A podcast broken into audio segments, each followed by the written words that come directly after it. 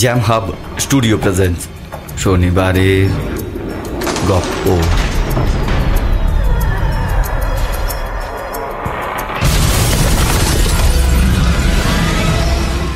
প্রতি শনিবার jam hub স্টুডিওর ইউটিউব চ্যানেলে রহস্য রোমাঞ্চে ভরপুর বেশ কিছু গল্প শুনতে এখনই সাবস্ক্রাইব করুন আমাদের ইউটিউব চ্যানেল সঙ্গে থাকুন, শুনতে থাকুন।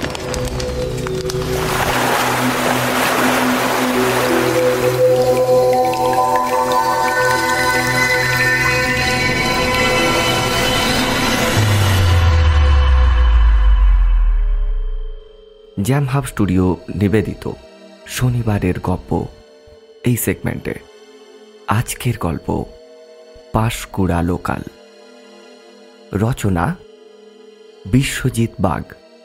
নির্দেশনা ও গল্প পাঠে অনাদিবাবু ও আগন্তুকের চরিত্রে আমি, ইন্দ্র।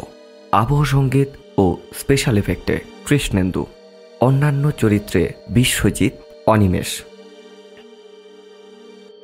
জ্যাম হাব স্টুডিওর পক্ষ থেকে বিশ্বজিৎ বাগের কাছে আমরা চিরকৃতজ্ঞ আমাদের পাশে থাকার জন্য।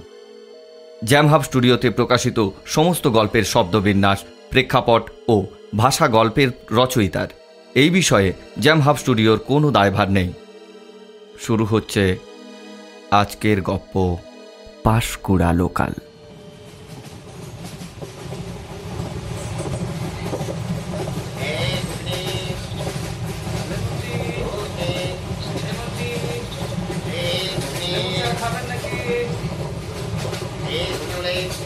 হাওড়া থেকে পাঁশকুড়া যাওয়ার শেষ লোকাল। গাড়িতে তেমন একটা ভিড় নেই, প্রায় ফাঁকা। অনাদিবাবু জানলার পাশে একটা সিটে বসে গল্পের বই পড়ছেন। অপ্রত্যাশিতভাবে পাশে বসে থাকা ভদ্রলোক প্রশ্ন করলেন, তা আপনি কেমন গল্প পড়তে ভালোবাসেন?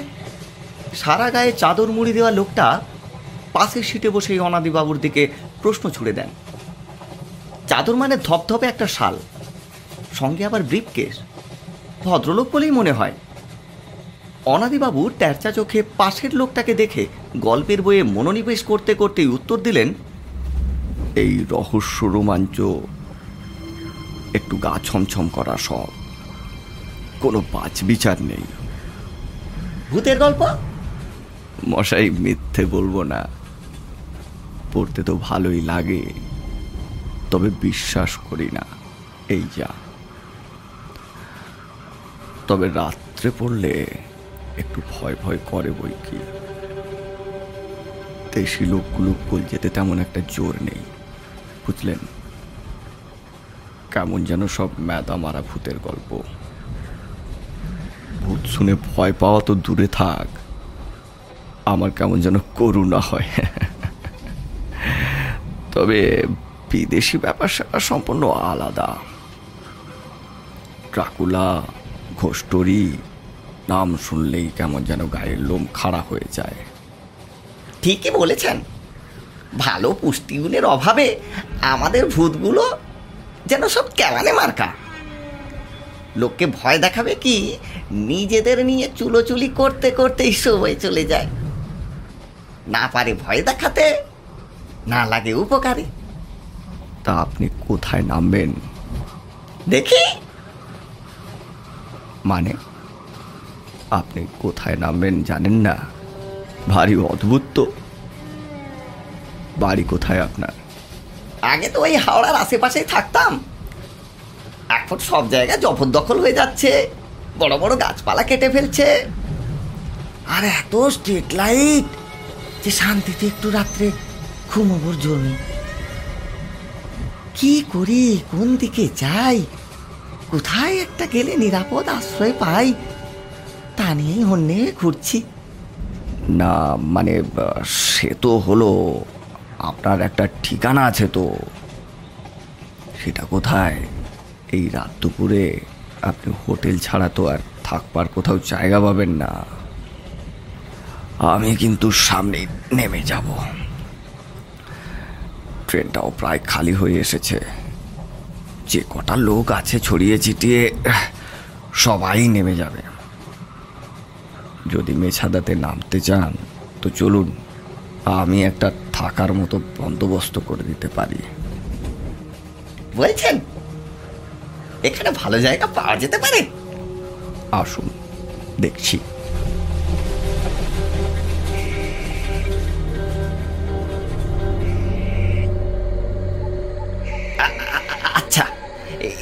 ওই ওই ওই যে ওভারব্রিজ ওদিকে। হ্যাঁ ঘন কালো অন্ধকার। হ্যাঁ ও অন্ধকার দেখছি। ওখানে কি আছে? আরে মশাই ওদিকে সব বড় বড় গাছ।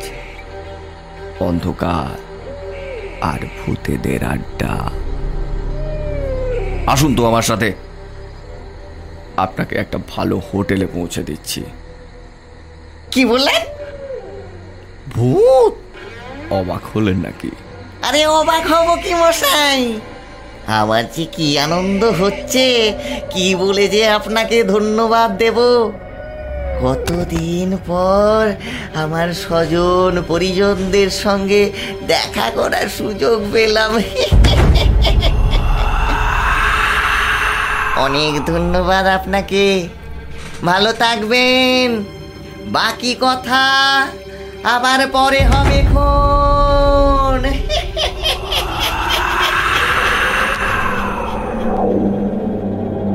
একটা ঝটকা হাওয়া আর হার সর্বস্ব কুতকুতে ভয়ানক দুটো চোখ অনাদি বাবুর দিকে অপলোক তাকিয়ে থাকতে থাকতে ঝটিতে যেন হাওয়ায় মিলিয়ে গেল অনাদি বাবু হঠাৎ কাঁপতে কাঁপতে চিৎকার করে উঠলেন! জড়িয়ে যাচ্ছে কথাগুলো চোখ দুটো যেন ঠিকরে বেরিয়ে আসছে তার। আচমকাই জ্ঞান হারালেন বাবু হাতে তখনও বইয়ের পাতাটা খোলা অবস্থায় ধরা। দূরে কয়েকজন হকার্স নিজেদের মাল বিক্রির লাভ লোকসান নিয়ে গল্প করছিলেন।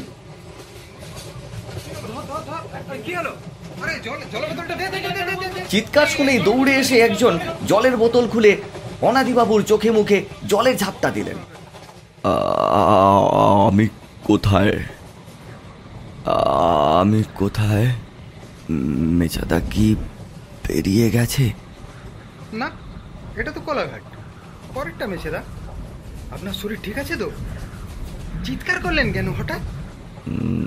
না মানে চোখটা একটু লেগে গিয়েছিল। ভেবা চাকা খাওয়া অবস্থায় কোনোভাবে উত্তর দেন অনাদিবাবু। পলকেই হাতের বইটার দিকে চোখ যায় অনাদিবাবু। বর্তমান ভূত কথা, গা ছমছম করা গল্প সমগ্র।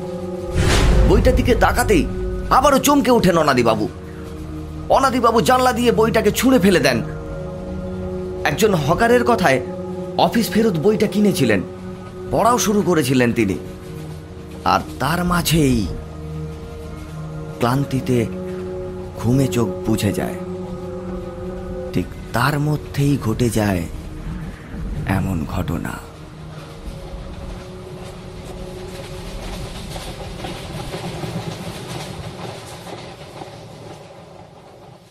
জ্যামহাব স্টুডিওর ইউটিউব চ্যানেলে এতক্ষণ শুনলেন বিশ্বজিৎ বাগের লেখা গল্প পাশকুড়া লোকাল।